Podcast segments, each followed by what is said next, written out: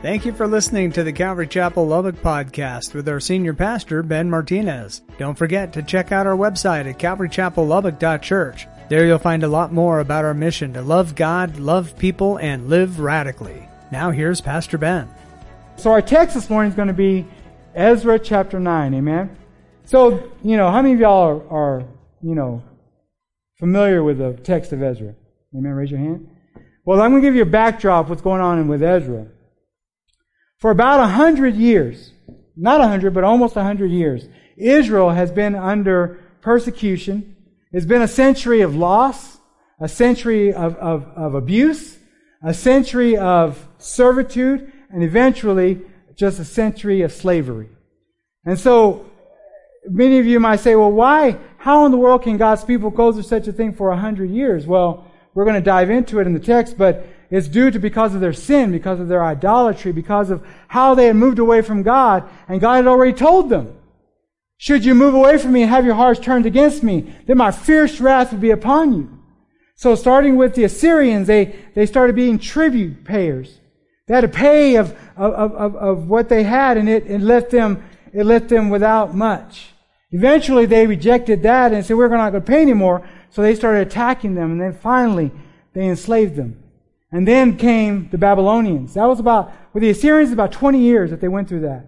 And the Babylonians came and they just took them over.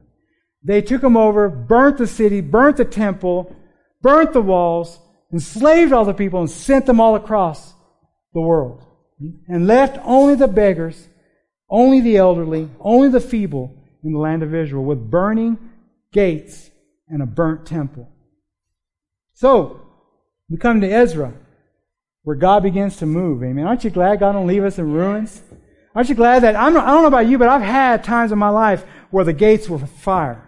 I've had times in my life where there was just absolute loss, and it was because of my sin. But thank be to God, He doesn't leave me there, amen. Because I have, I'm called with a purpose. I'm called by God, amen, according to His purpose, and He's faithful when I'm faithless. He's faithful when you've been faithless. So I don't know where you come to, where you come to this church this morning, where you, whether you come being faithful or you, you can hang your, or you're hanging your head because of your last mistake. God's bigger than your last mistake. God's bigger than your last sin. God's bigger than the last destructive thing that you saw in your life. God can rebuild, amen?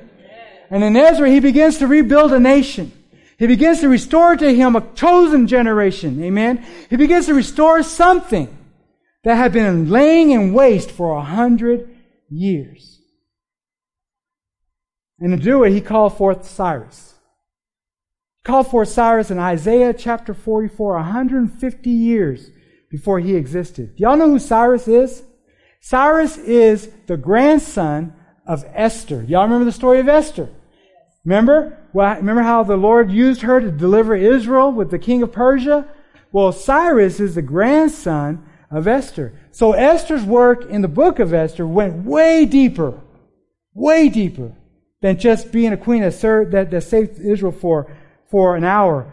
She saved Israel for generations and then for thousand years to come. Amen. Even under the, the Roman rule. Her legacy, her ministry, her calling was greater than she ever thought at that moment. And Cyrus was the, the leader that God had called 150 years prior. My servant have I called, Cyrus, who was going to now move across Israel, set them free out of slavery, rebuild the temple, establish his covenant with them, establish worship, amen? Set up the wall of protection around Israel. So we've come into the, the book of Ezra. And, and, and, and the prior chapters, the, the temple has been rebuilding and, and worship has been established. But how many of you know that it's not enough for just the temple to be raised? It's not enough for just the seat of God's authority and the seat of God's Shekinah glory to be placed. But there has to be a people that's receptive to such things.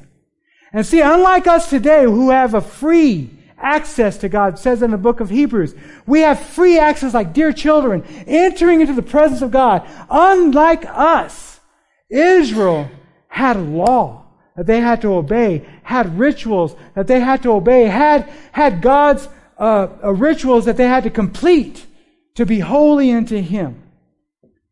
But there's a problem here. The temple has been erected, but the people haven't been set apart. So that's where we come into Ezra chapter 9. God began to speak this word to me two months ago. A word, personal word for myself, and I believe this is a personal word to the body of Christ at large. So let's read. Ezra chapter 9, starting at verse 1, says this. When these things were done, the leaders came to me saying, The people of Israel and the priests and the Levites have not separated themselves from the people of the lands with respect to the abominations of the Canaanites, the Hittites, the Perizzites, the Jebusites, the Ammonites, the, the Moabites, the Egyptians, and the Amorites. For they, well, he's saying this. There's a problem here. There is no distinction between Israel and the lands around them. There's no distinction between the holiness of God and the corruptness and the vileness and, and, and the paganism and, and, and just the terrible demonic idolatry around them. There is no separation. What a statement. There's no separation between the people of God and the people of satanic worship. What a statement. And he says this, verse 2 For they have taken some of their daughters as wives for themselves and their sons, so that the holy seed is mixed with the people of those lands. They've married men that were Jebusites, Amorites. They've married women and they've had children and they've created homes with these. And you might be asking yourself, well, what's wrong with that, Brother Nick? There's, there's something terribly wrong with that. You see, Israel isn't just a people that worships God. Israel is the bride of God. She is literally God's bride. He loves her. He espoused her in the wilderness. He's hers. He's hers. Amen. She's his. And to be married to the pagans around them, to have participated in child sacrifice, to have participated in human sacrifice, to have participated in the prostitute, all the prostitute priests and house of, of harlots that, that, that surrounded worship of, of other gods. To participate in that and not to be distinctive out of any of it. You can say this, that Israel was playing the harlot on her husband, God. And that's how come they were in a hundred years of judgment. But now God is moving. And they're, they're saying that there's a problem though. We gotta do something with, with, with what's going on. She hasn't distinct herself. She hasn't made herself distinctive from my presence to what's around her. Because she's married those of the land. Why don't you turn me to Deuteronomy chapter 7. Verse 1 through 8. For those of you thinking, well, that don't sound too bad. God prophesied this hundreds of years before this ever happened. He said this. Deuteronomy chapter 7 verse 1 says this. When the Lord your God brings you into the land which you go to possess, and has cast out many nations before you, the Hittites and the Girgashites, and the Amorites and the Canaanites, and the Perizzites. Does that sound familiar? And the Hivites and the Jebusites, seven nations greater and mightier than you. And when the Lord your God delivers them over to you, you shall conquer them and utterly destroy them. You shall make no covenant with them, nor show mercy to them, nor shall you make marriages with them. You shall not give your daughter to their son, nor take their daughter for your son, for they, listen to this, they will turn your sons away from following me to serve other gods. To the anger of the Lord will be aroused against you and destroy you suddenly. They're in black and white, saints. You see, there's a greater purpose for Israel. There's a reason why they were subject to a hundred years of, of judgment. There's a reason why, saints, and God's not done with Israel. I know that we are now those that were not that part of the original vine, but we've been engrafted in, praise God. I thank God that they rejected Christ so that we can be part of the family. But God's not uh, done with Israel yet. Amen. He's going to come and He's going to establish them at, at the latter times. Amen. But there's a greater calling for Israel that they didn't ever, ever understood. They're, they were supposed to be the example of the preciousness, of, of the greatness, of the purity and the holiness and righteousness of who God is on the earth. They were to show the other nations what it is, the truthfulness of God, and what it looks like to be His emissary, to be those that represent Him. But they never took it with the gravity that it was. I'm here to tell you, saints, our job here is to be the ambassadors of faith to be literally the figurehead of who God is. The figurehead, the man, the woman, the children of God to show this world who He is. When you go out in public and what you say with your mouth, what you do with your hands, what you do in your relationships, supposed to be a direct reflection upon the holiness and righteousness of who Jesus is. So my question to you is, God's question to me was, what kind of example are you today? When people see you and they hear you and they see what you do with your hands, they see how you be with your wife. Do they see Christ? Do they see Jesus? Do they see the righteousness of God? Or do they see no distinctive difference between you and this present world? Because it's getting harder and harder to understand in a crowd who is saved and who's not. It says this in verse 6 of Deuteronomy chapter 7 says, For you are a holy people to the Lord your God. Speaking to Israel. The Lord your God has chosen you to be a people for himself, a special treasure above all the peoples of the face of the earth. The Lord did not send his love on you nor choose you because you were more in number than any other people, for you were the least of all peoples. But because the Lord loves you, and because you would keep the oath which he swore to your fathers, the Lord has brought you out with a mighty hand and redeemed you from the house of bondage, from the hand of Pharaoh, king of Egypt. Amen? They're a special treasure. God chose them. He's chosen you. Scripture says, it says this in 1 Peter 2, verse 9. It says, For you are a chosen generation. You're a royal priesthood, a holy nation, his own what? Special people, special treasure, that you may proclaim the praises of him who called you out of darkness, out of the land of Egypt, out of the land of bondage. How many of you did God call out of the land of bondage? Amen. Double hands, feet, everything for me. Thank God didn't leave me in bondage. Amen. Because I was left, I was in bondage by my own making. I was shackled. I couldn't move. But God came in the darkness of my hour, amen, and said, live and not die. Be set free today. There was a jail cell of pornography. I was playing two worlds. I was a worship leader in church ministry, like these wonderful people did this morning. And all the time, back in the day, before we had so much internet, going to porn shops and being just in all that junk, that mess. My wife didn't know anything about it. My friends didn't know anything about it. It was a double life. I was shackled in the house of bondage. But God found me, amen. So my question to you is, let me, let me keep reading here. It says this, verse 10. Who once, of 1 Peter chapter 2, verse 10. Who once were not a people, but are now the people of God, who had not obtained mercy, but now have obtained mercy. Beloved, I beg you, as sojourners and pilgrims, abstain from fleshly lusts which war against the soul, having your conduct honorable among the Gentiles, that when they speak against you as evildoers, they may be, they may by your good works, which they observe, glorify God in the days of visitation. So I ask you again, what does the world see? Do they see the good works? Do they see the honorable conduct? Some of you might be saying, well, brother, that sounds awful. You know, like you're going by the law. That sounds awful like you're trying to do this by works. No. Is there a want to? I'm talking about a want to.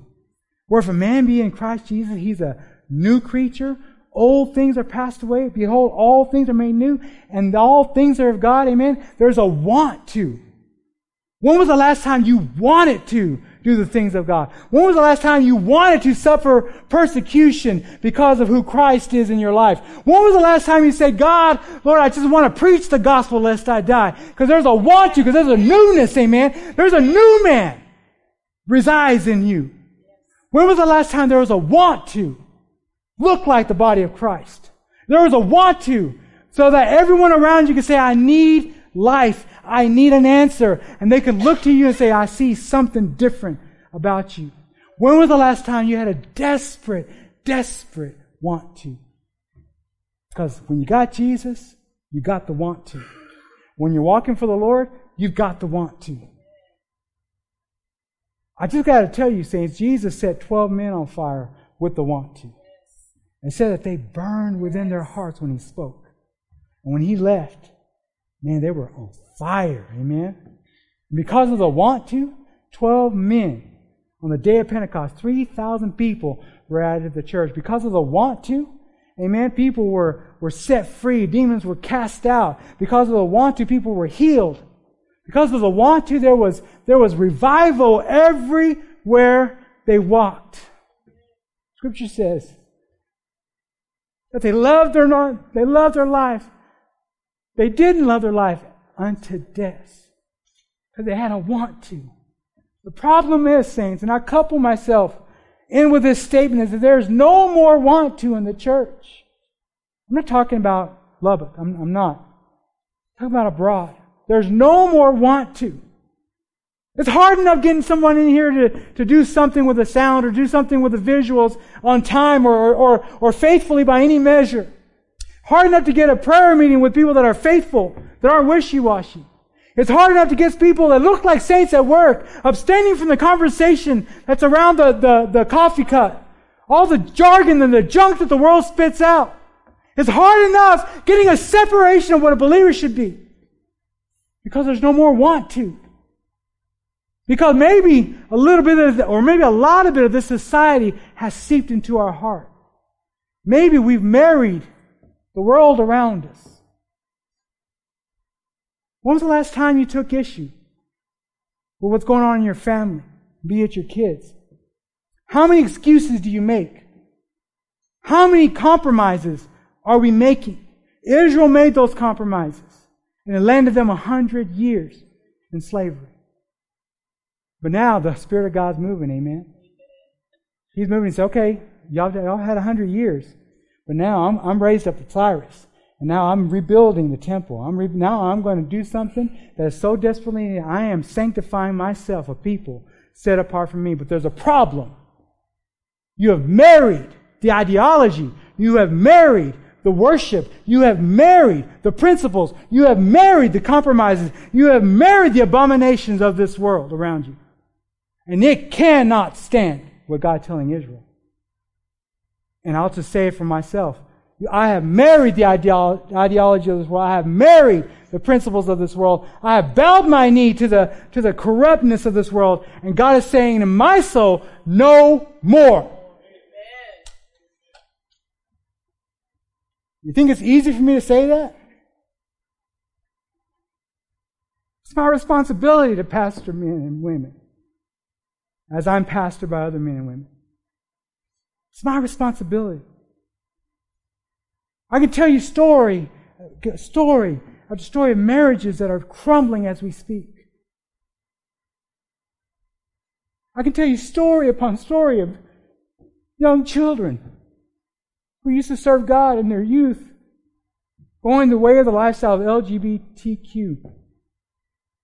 I can tell you story of story of how many people are, are, are drug infested and drug addicted and, and alcoholics at the age of 12. How many of you have stories of loved ones who are just in bondage today? But how many times do we take issue with these? How many times do we compromise? How many times do we see someone sitting in darkness and just let it go on by? Well, that's just a sign of the times. God is, God is saying today, He's sanctifying Himself a people who wants the want to. No more people that are going to just blend in with the rest. He's going to do a work, saints. I, I, I, don't want to be the bearer of bad news. I know this word is heavy, but, but there's good. There, there's light at the end of the tunnel. There's good to come, but, but you got to get the, the medicine, amen? COVID was the beginning. If you're looking for it to get better, I don't think it's going to get better. I don't. I hope it does. The world is acting like it's going to. I don't think it's going to get better. I think there's a disaster waiting. But I believe God wants to work. Amen? I believe God wants to move. But we're all like this okay, God, go ahead and work and move. Go ahead. And his finger and his eyes are right on you. See, I'm going to use you to do it. But he wants us set apart, sanctified, set on fire people to do it. Not people that are just commingling with everything else. It says in Romans chapter 6, turn there with me. Romans chapter 6, verse 15.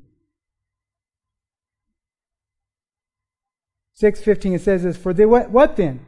Shall we sin because we are not under the law, but under grace? God forbid. Know not that when ye yield yourselves to obey, his servants are ye to whom ye obey, whether of sin unto death or of obedience unto righteousness. Many of y'all would say today, but I am set free. I'm a believer. I, you know, I accepted Christ when I was eight years old, when I was 12, when I was 40, when I was 60. I'm living the free life. Are you living the free life? Because my Bible tells me that whoever we yield our members to obey, his servants are you to obey. You see, I have offered my members to pornography as a believer, and I was chained, saints. Willingly chained to where I needed Jesus to set me free again. Maybe you're like that this morning. Maybe you're chained to your phone at night when no one else sees. You're just flicking through that pornography over and over, female or male, over and over in the darkness, and where you think that you're alone, just over image after image after image thinking that nobody knows, but God sees it. And if you think God's okay with it, you're wrong. And if you think that you're okay because your wife doesn't know about it, you're wrong. The first to go are the innocent because of your actions. We become slaves in our own home because of our actions. And we call ourselves because no one else knows that we're the people of God, and we are. There's a responsibility that comes with that. There's a want to that should happen because of it. There's light at the end of the tunnel, please. I'm not, I'm not mad at you. So, in Ezra chapter 9, going back to our text, verse 2, the end of that, of that verse says this Indeed, the hand of the leaders and rulers have been foremost in this trespass. The leadership were the ones that made it all prevalent. The leaders were the ones okaying with, with you marrying those of the land. The leaders are the ones that said, you know what? Go ahead and do it. Don't worry about it. God's grace and God's love is with you. God, He recognizes you. Everyone is a child of God. He recognizes everyone. Doesn't matter what walk, what, you know, doesn't matter what gender you affirm. Doesn't matter, you know, uh, what sex that, you know, you love. You know, God's love. The leaders said that's okay. Is that what it says? Indeed, the hand of the leaders and rulers have been foremost, foremost. They were the leaders. They were, they were literally making way for this. The failure of leadership. Leaders lead nations. Leaders lead the household as parents. Husbands lead their marriage. God has set leaders to govern at His will, in His image, our homes. How does your home look this morning? What are y'all watching? What are y'all listening to? What are your children affirming? Because as a leader of your household, being mom or dad, you've okayed it. You've put your stamp of approval on it. You said, that's okay, son. That's okay, daughter. It's all right. You go ahead with it. Does it look righteous? Does it look like Jesus? Does it look like, or does it look like the rest of the world? The leadership has, has a dereliction of duty to see the gravity of what they're called for. They had a dereliction of duty by, by giving up, compromising, because they themselves, listen to this, they themselves desire something other, I'm talking about Israel, than the gilded, ivory, cedar filled, Shekinah glory of God temple. They desired the abominations of pagan gods with human sacrifice, child sacrifice. They regarded the temple as old news, the glory of God for the abominations of the pagans around them. The leadership had appetites for the abominations. They, they longed for the evil, twisted gratification of foreign gods and preyed upon the soulish desires of one's flesh. What will you abandon Jesus for? Have you abandoned? Well, no, brother, I haven't abandoned Jesus. Have you? Are you, are you serving the Lord with all of your heart? 100%? What does it look like? What does God see right now in your life?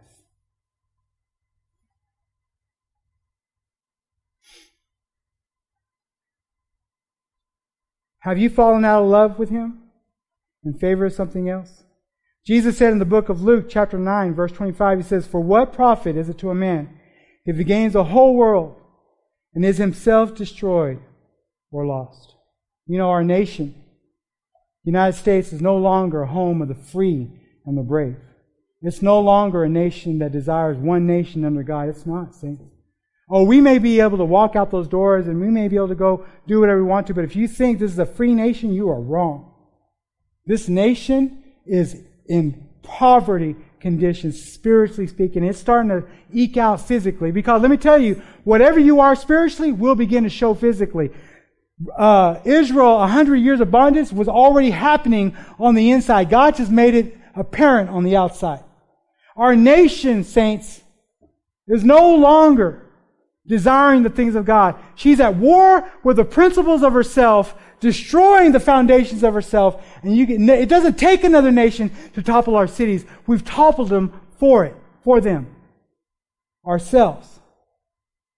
In her zeal, for the mire, mire of sin that the world wallows in. She has cast herself prey to her own passions. In our zeal, listen up, in our zeal for the mire of sin that this world wallows in, we have cast ourselves prey to our own passions. James chapter 1 verse 13 to 15 says this. James chapter 1 verse 13. Let no one say when he is tempted, I am tempted by God. For God cannot be tempted by evil, nor does he himself tempt anyone. But each one is tempted, listen to this, when he is drawn away by his own what? Desires and enticed.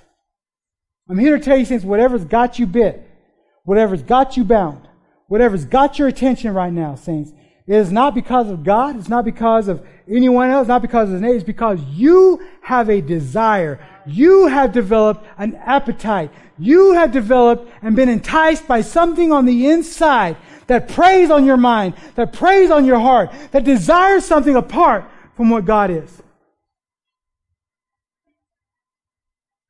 And he goes on to say, then when desire has conceived, it's so wicked so demonic. It conceives and has some type of fruit, some type of child. It gives birth to sin. And sin, when it's full grown, brings forth death. Remember, this is a word to me personally. My question to you is what are your appetites tonight? This morning, excuse me. What, are you, what do you spend your time doing? I'll, I'll never forget, I read a book called uh, worship, Life Worship by Louis Giglio. And he said, if you follow the breadcrumbs of your life daily, where you spend your time, what you view, what you say, who you hang out with, where do they lead? Do they lead you straight to the throne of God? They lead you straight to the body of Christ? They lead you straight to your beautiful family in Jesus? Or does it lead you somewhere else because wherever it leads you, that is where your worship is at. So uh, my question to you is, who are you worshiping? Because wherever your time is being spent, that is your God. If Jesus and the throne of righteousness that he is in, supposedly your heart, if, if he is 80% at least, maybe even, let's give it 60%. But if he's just somewhere on the outside giving a token prayer, God bless my food, and that's all you ever give, is that's all lip service you give to God, you've got to reevaluate where you are in Jesus this morning. You've got to reevaluate whether or not he's the center of your life, or whether or not you've taken this present world, this present darkness to become your God to become the enticing influence of your heart that will bring forth something that will be death.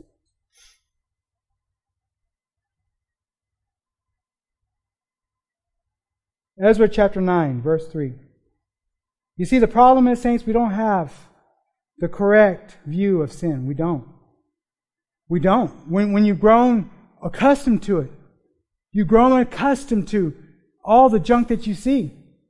You've grown accustomed to the, the murder, the violence. You've grown accustomed to the, the, the genderism, and uh, especially young people. I just, my wife was just recently uh, spoken to by a, what's her, how old is she? 11? 10, 10, 11? A young girl is saying, you know, that her sister told her, her saying, yeah, she just had a breakup with her girlfriend. We're like, your girlfriend? Goes, and she started crying. She goes, no one told me. She said, Nobody told me it was wrong. She was, my mom told me after I found out. She told me then, but before that, no one told me it was wrong. And a 10 year old, and she was crying and she was ashamed, grabbing onto my wife, because nobody told her it was wrong. She's beside herself. It, we get used to it. So many people are, are chanting it and living by it we're just kind of going, agreeing with it. If you're not saying nothing, to saints, then you've agreed with it. And I'm not saying going around bashing people. I'm not saying that. But say the truth in love. It's not hard that God created man and God created a woman. It's not hard. It's a fact. It's a scientific fact. And I'm not saying that's the issue. It's not. That's one of the myriad of compromises that are not only completely foolish and completely against nature, but as a church, saints, we should be the beam of light that shines truth on everything truthful. Be it that or be it just the truth of God's righteousness and mercy. We have to have the correct attitude towards sin. Verse 3 says this. What time is church over here? Okay. Ezra 9, verse 3 says this So when I heard this thing, when he heard that, that Israel had married the lands, he said, I tore my garments and my robe, and I plucked out some of the hair of my head and beard, and I sat down astonished.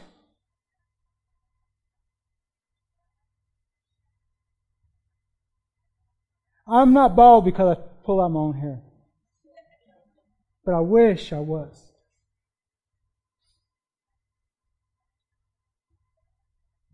It's barely hitting me now. That I've gotten used to sin. I've gotten used to living in a pagan nation. I've got used to smiling when someone trying to make a rude joke, lewd joke, trying to say, I really don't want to talk, but I don't say nothing.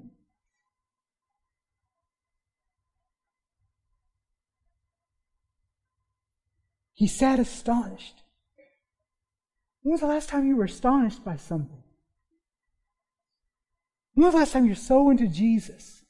You're so in His presence that a curse word was, was just too much for your soul to bear. When we bring these movies and we bring these streaming into our homes, there's nothing but the F bomb, every other word.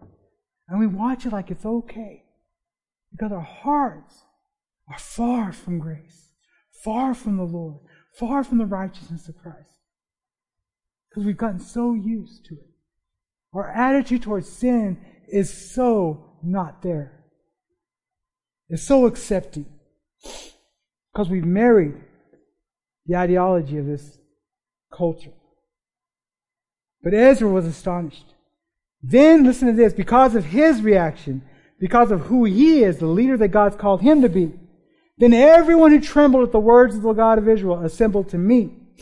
A leader who finally had a reaction, the right reaction to sin. You see, it's not a reaction just because it's sinful against God. You can see the open wounds. You can see the, the, the decay of the people. You can see the destruction that it's caused. Just turn on the news, saints. Fentanyl's pouring in and young people are dying every single day.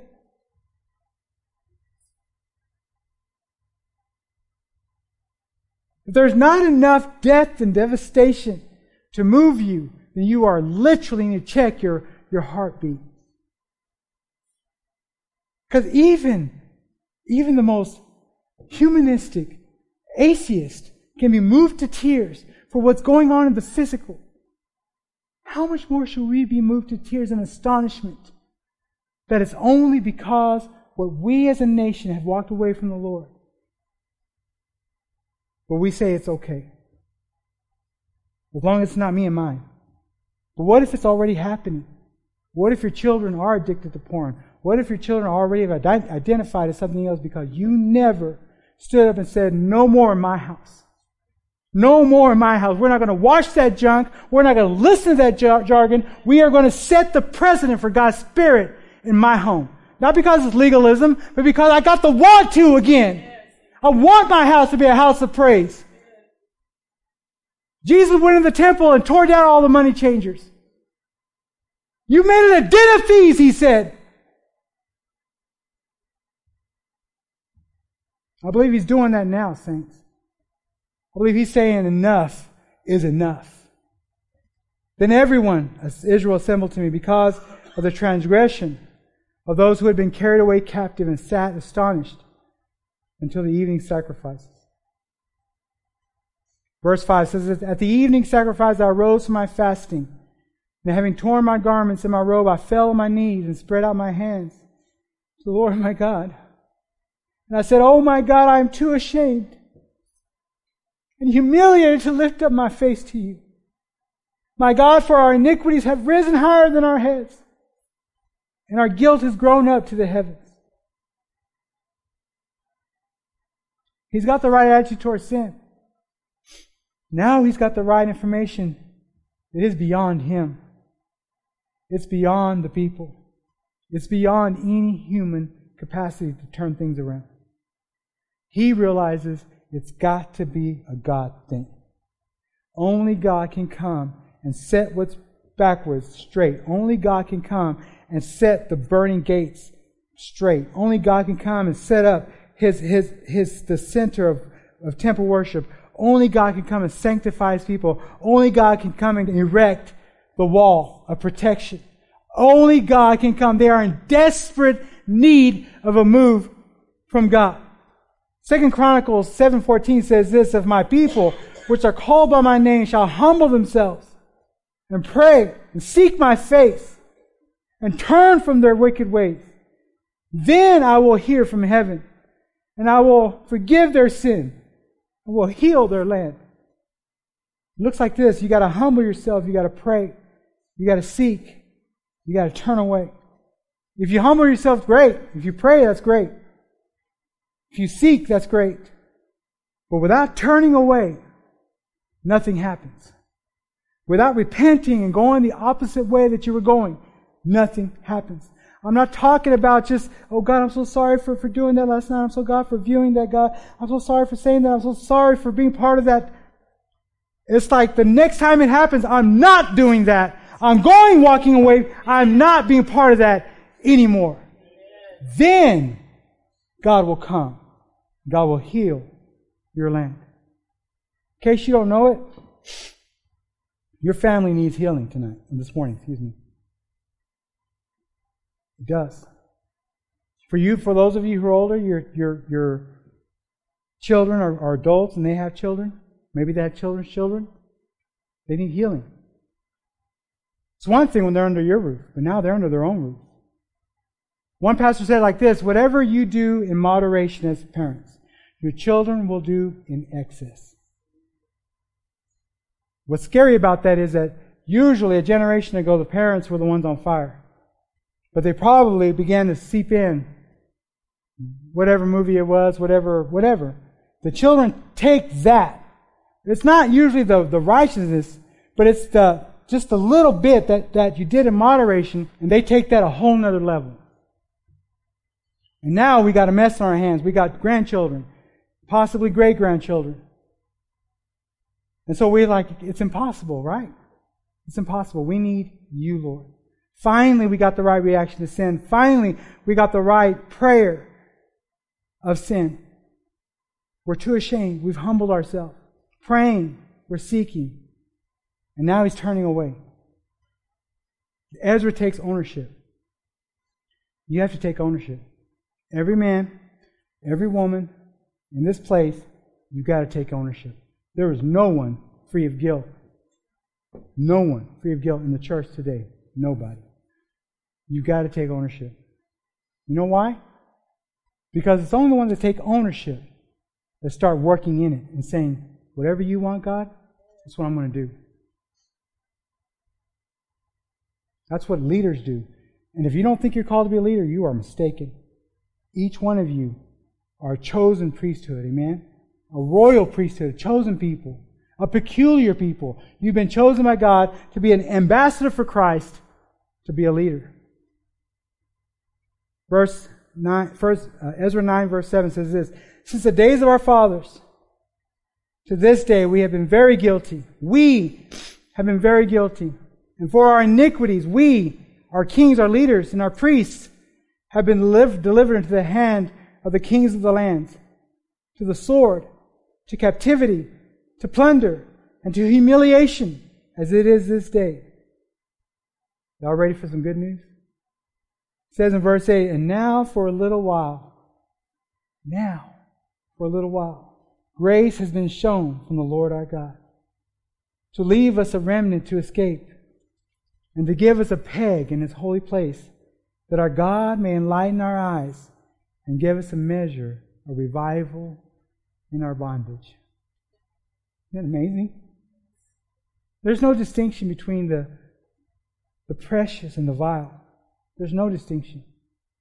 But now God is saying, only I can solve this problem.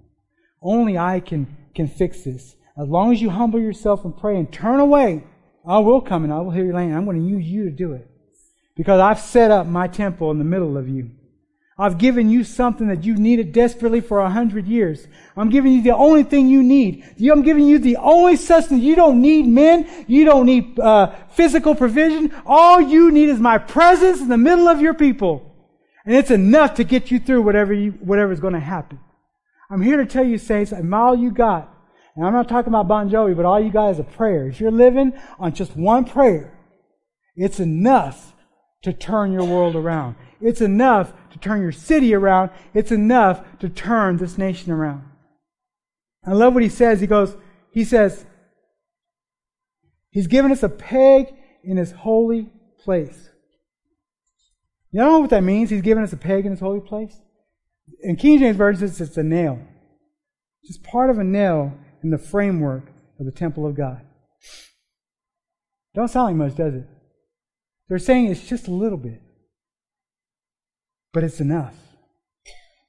You know, I'm reminded of, and I, you know, I don't, never have played uh, uh, poker, you know, like poker. But you know, when someone stakes somebody in poker, they give them what they need. If they need money, they stake them. Or maybe you've seen that movie Far and Away with Tom Cruise, where where they drive a stake in the ground, saying, "This is my land." That's what that's kind of talking about, that God's given them just enough to hang their hopes on. God's given them just enough to understand with that small stake, it's everything they need for today and for the rest of their lives. It's everything they need to come out of a hundred years of bondage into brand new, stinking, clean life living with God. Maybe you're here tonight and you say, brother, but you just don't know. You don't know that I'm living two lives. I said, I do know I've done it. This old preacher now that's preaching the word shouldn't be up here preaching the word. I probably should be dead somewhere. With the people that I was hanging out with and the people that I was seeing on, on a regular basis. But God gave me just enough stake. Hallelujah. He staked me just enough of His presence to rescue me out of my situation. No man, no woman, not my wife, not my father who's a pastor, not my pastor at the time. No one could do in my life what only God could do. And I got news for you this morning. No one can do for you what God can do. Nobody. Pastor Ben can't do it. Only God will do it. And He's given you enough by His presence, by His Spirit, by the Holy Ghost on fire. Hallelujah. Scripture says here in that same verse, He peg in His holy place staked us that our God may enlighten our eyes. You know what that means? Literally set us on fire with His Holy Spirit, with the building of His temple right in the middle of Jerusalem. Right there, He has set us enough on fire. How many of y'all remember a time you were set on fire? Raise your hand. How many of y'all are set on fire today? All right. Amen. One of these days, soon, I'm going to be able to raise my hand. I can't raise my hand yet. I don't see the violence of sin like it needs to be seen yet. Because my home's going to look totally different. But He will. He will set you on fire. You've got enough, amen. You're purchased, amen. You, are you're sealed until the day of, of adoption, amen. You're sealed, amen. He's given you His Spirit. It's all you need. The problem is, we're looking for our sustenance, we're looking for our desire everywhere else but in His presence. And it's in His presence, it's in His will that you'll get set on fire once again. It says a measure of revival in our bondage. I'm here to tell you, saints, in my life, the shackles are breaking off. I'm here to tell you that in my life, it's coming off my family, it's coming off my wife, it's coming off my children. And I'm telling you, my family is coming off my, my relationships. And I'm telling you right now, saints, I'm not talking about legalism. I'm not talking about, uh, I'm just talking about I want to looking like Jesus. I want to sound when, when the young people come in. They see something different. They want to ask, well, what's going on with Uncle Nick? I remember my, I was getting ready for this sermon and my brother's son came in and goes, what are you doing, Uncle Nick? Because I, I play around with him. We, we talk about foolishness all day. That's fun. Not anything bad. Just, he's a, what, how old is he? Seven years old? I love talking to him. He makes me laugh. He's a beautiful child. So what are you doing? I said, I'm, I'm, I'm, I'm reading the Word. Why? I'm going to go preach at a church. Why? I said, because I love Jesus. Goes, You're weird. He walked off because his father, my, my brother, doesn't serve the Lord.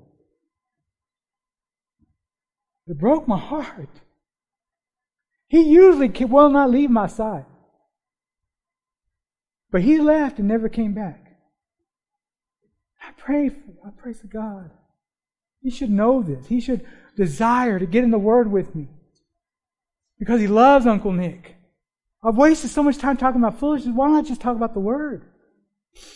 Show him my appetite. Well, maybe, maybe that's the problem. He doesn't see an appetite for it. I've dropped the ball with my family, with my nephew, with my niece. But God's given me a peg. He staked me, amen. His presence. He's given me enough, amen, to turn this thing around. Not me. He's going to do it. I'm just going to say, yes, I hear, Lord, I, I humble myself. I'm praying, I'm seeking, I'm turning away. Lord, you come and you heal my marriage. You come and you heal my family. You come, you heal my city. You come, you heal my church. You come, you heal my nation. That is the word of the hour for this hour, saints. Verse 9 says this For we were slaves, yet our God did not forsake us in our bondage. But he extended to us, he extended mercy to us in the sight of the kings of Persia, to revive us, to repair the house of our God, to rebuild its ruins, and to give us a wall in Judah and Jerusalem.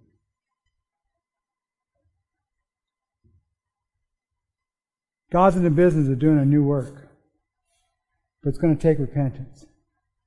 It's going to take a coming to a truth with the Lord and saying, God, here's where I've been. I take ownership of it. I can't hide it from you.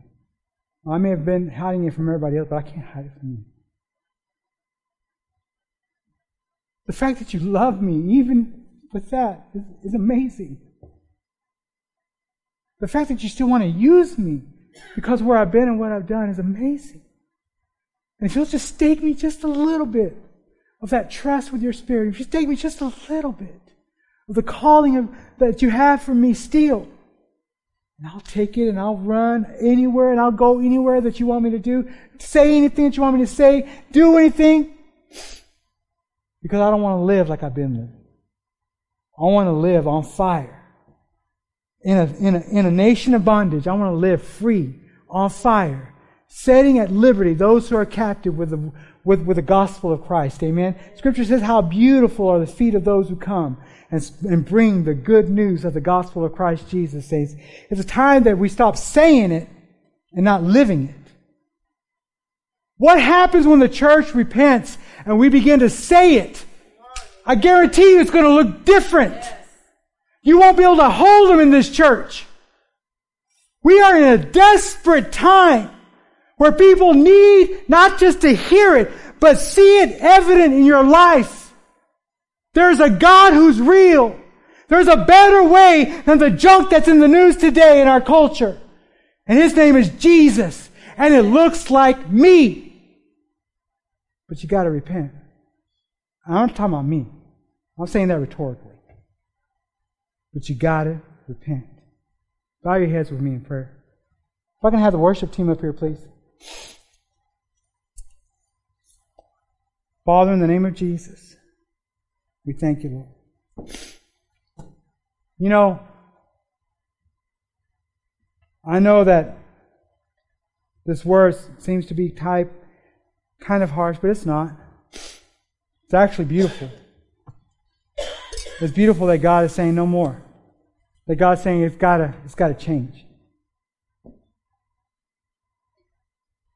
That He's saying we've gotta, I, you've got to, as a church, separate yourselves unto me. Come out from among them, be separate. Touch not the unclean thing.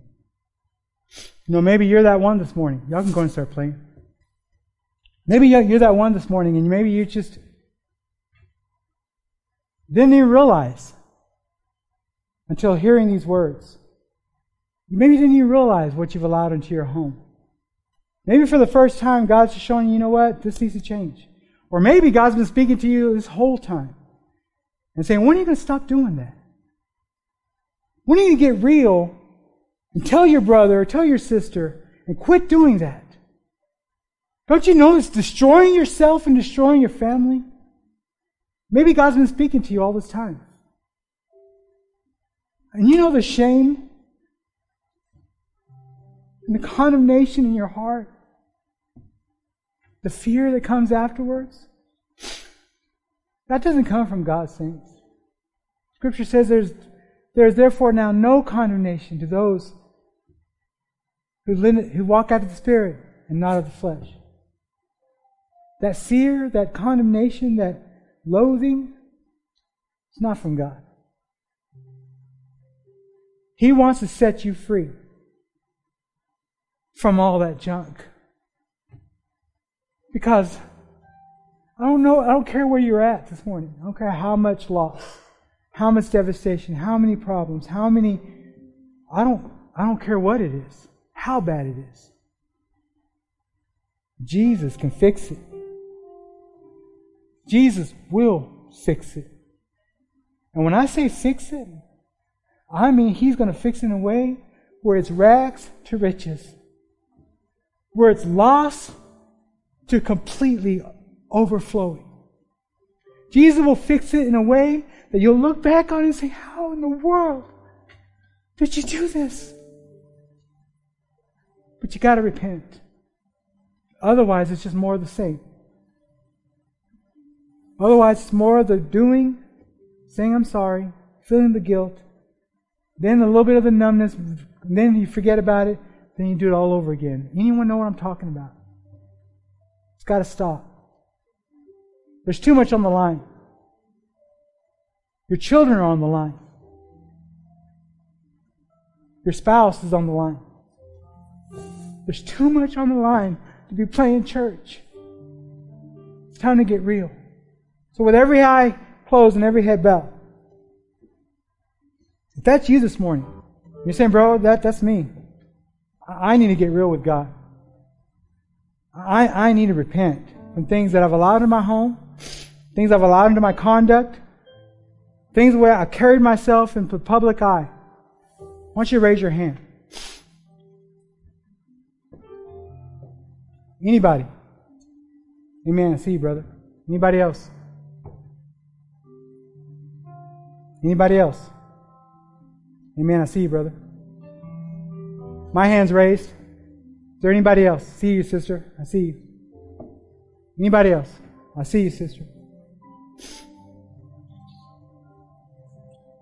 Father, in the name of Jesus, I thank you so much for your church. I thank you for your faithfulness, God.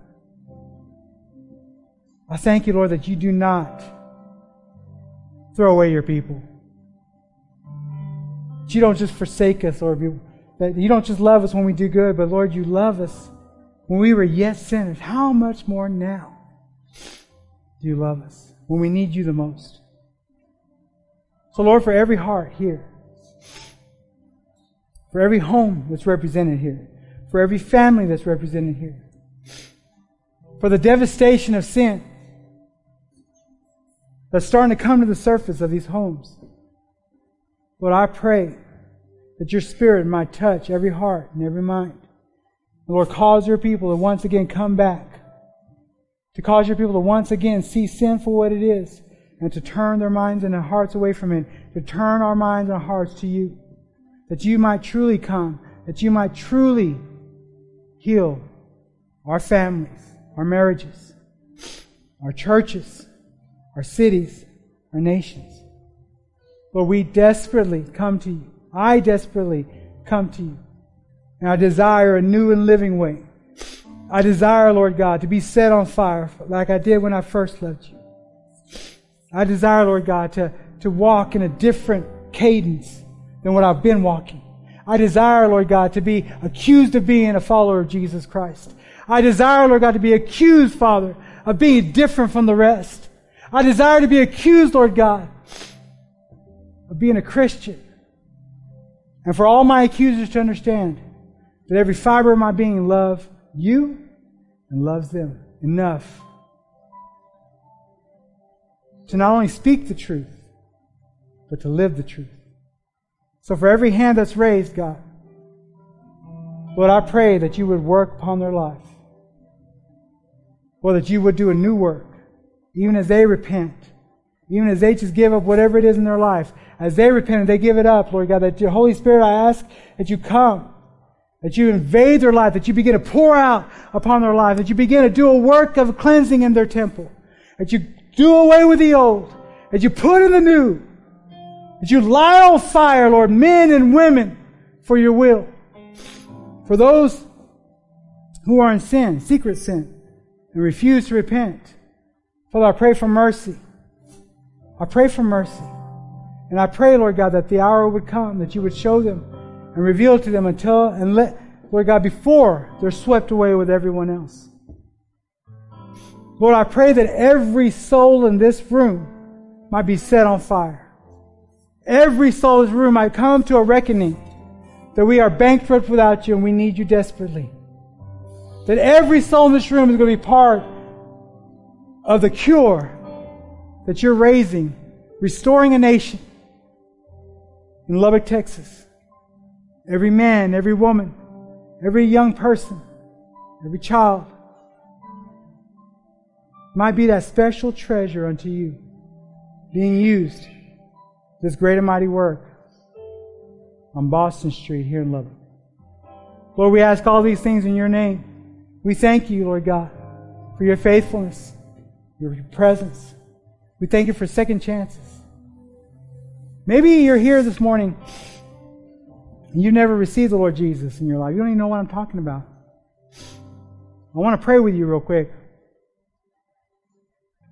And as I pray, you don't have to say it after me. I just want you to agree with me. Say this. Say, Jesus, I'm coming to you this morning.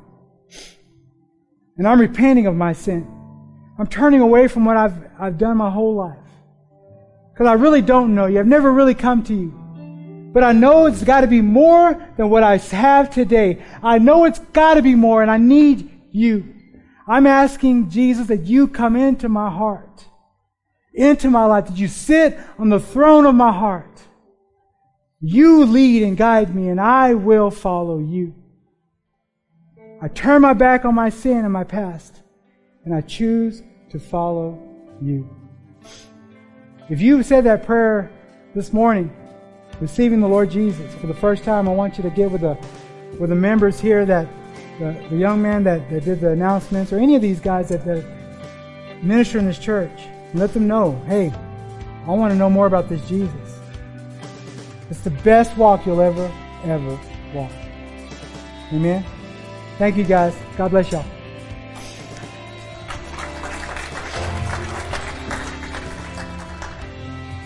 We hope you enjoyed today's message. We'd love to hear from you and see you in person at the church. You can find our contact information, location, and even give a donation at calvarychapellubbock.church. We'll see you next time on the podcast. Until then, may God bless you and your family.